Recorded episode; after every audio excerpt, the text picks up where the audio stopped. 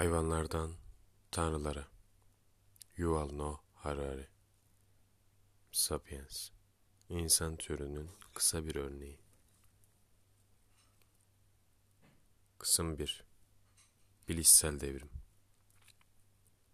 Önemsiz bir hayvan. Yaklaşık 13,5 milyar yıl önce Big Bang olarak adlandırdığımız bir şeyle madde, enerji, zaman ve uzay ortaya çıktı. Evrenimizin bu temel özelliklerinin hikayesine fizik diyoruz.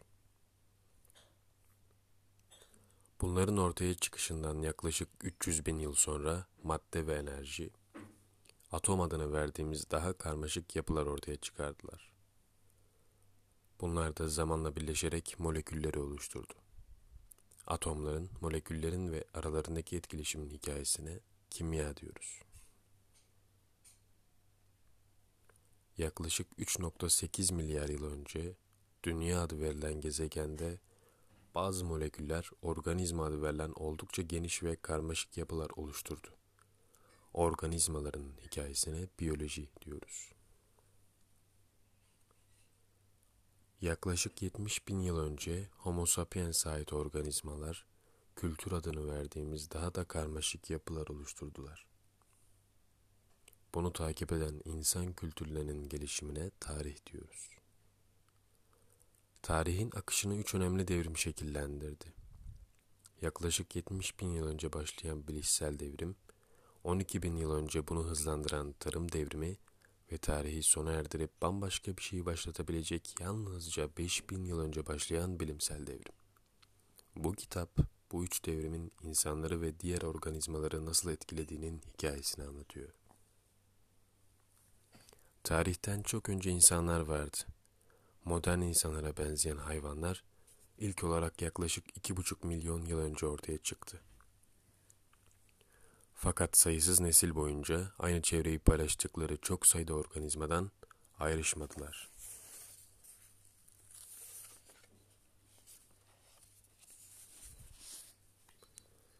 İki milyon yıl önce Doğu Afrika'ya bir gezi yapsaydınız, çok tanıdık insan karakterlerine tanık olabilirdiniz. Çocuklarına sarılan endişeli anneler, çamurda oynayan çocuklar, rahat bırakılmak isteyen yaşlılar ve toplumun kurallarına baş kaldıran gençler, görmüş geçirmiş yöneticileri ve köyün güzelini etkilemek isteyen gösteriş meraklısı maçolar. Bu arkaik insanlar aşık oldu, oynadı, yakın arkadaşlıklar kurdu, güç ve statü için mücadele etti. Fakat bunu şempanzeler, babunlar ve filler de yapıyordu. İnsanların hiç de özel bir durumu yoktu. Hiç kimsenin, elbette insanların da bir gün kendi soylarından gelenlerin ayrı yürüyeceğine, atomu parçalayacağına, genetik kodu çözeceğine ve tarih kitapları yazacağına dair en ufak bir fikri yoktu. Tarih öncesi insanlarla ilgili bilmesi gereken en önemli şey, etraflarına goriller, ateş böcekleri veya deniz analarından daha fazla etki etmeyen sıradan hayvan olduklarıdır. Biyologlar organizmaları türler halinde sınıflandırır. Hayvanlar eğer birbirleriyle çiftleşip üretken yavrular yapabiliyorsa aynı türe ait kabul edilirler. Atların ve eşeklerin yakın geçmişten ortak bir ataları vardır ve bu iki hayvan pek çok fiziksel özelliği paylaşır.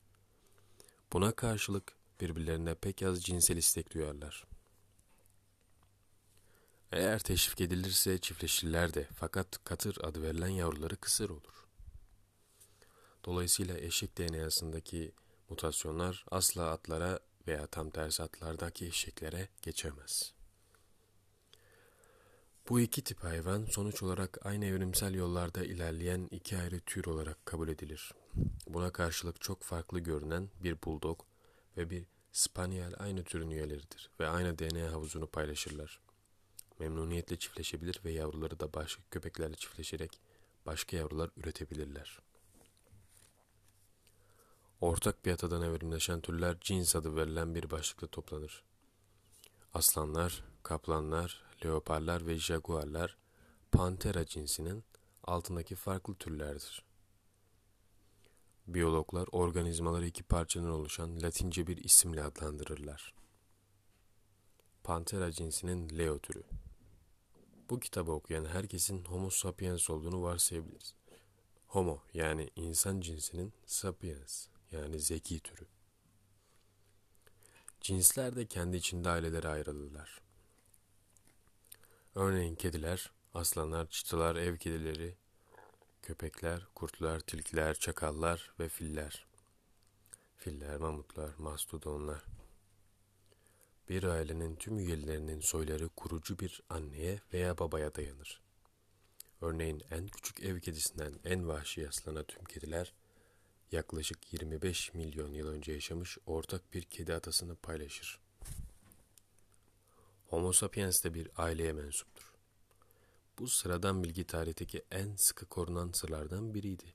Homo sapiens uzunca bir süre kendisini diğer hayvanlardan ayrı, ailesiz, yani kuzeni veya kardeşi hepsinden de önemlisi ebeveyni olmayan bir yetim olarak gördü. Ama durum böyle değildi. Sevelim ya da sevmeyelim. Büyük maymunlar adı verilen gürültücü ve büyük bir grubun üyesiyiz. Yaşayan en yakın akrabalarımız arasında şempanzeler, goriller ve orangutanlar var.